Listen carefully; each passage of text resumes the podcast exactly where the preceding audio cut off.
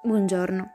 Il verso di questa mattina è in Atti 24, 15, 16, nella versione The Passion, che dice: E la mia speranza è in Dio, la stessa speranza che hanno abbracciato anche i miei accusatori, la speranza di una resurrezione dei morti, sia dei giusti che degli ingiusti.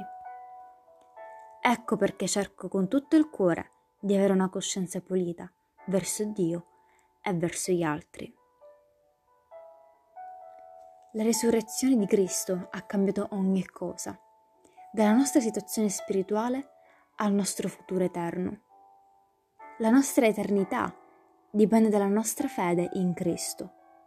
Quando riponiamo la nostra speranza in Dio, viviamo con la certezza che anche noi, un giorno, sperimenteremo la risurrezione.